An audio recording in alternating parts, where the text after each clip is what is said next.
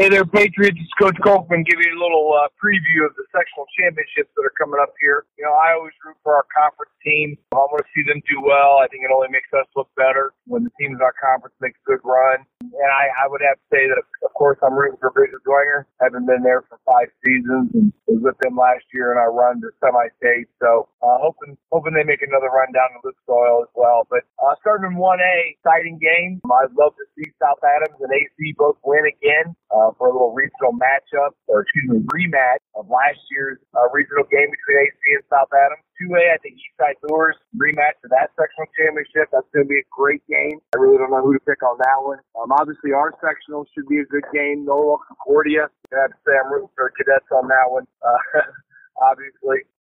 4A game should be exciting as well between East Noble and Leo. Really don't uh, have much favor for that one, or uh, it doesn't matter to me who wins that one, I should say. 5A though, Dwenger plays Northside. Kind of ironic. I've coached at both schools, so I'm say I'm be Saints in that one. And then 6A, I think the Homestead Warsaw game is intriguing simply because of the style of uh, offense that Warsaw runs. So uh, great games across the board. Uh, looking forward to watching them on Friday night. Until next time.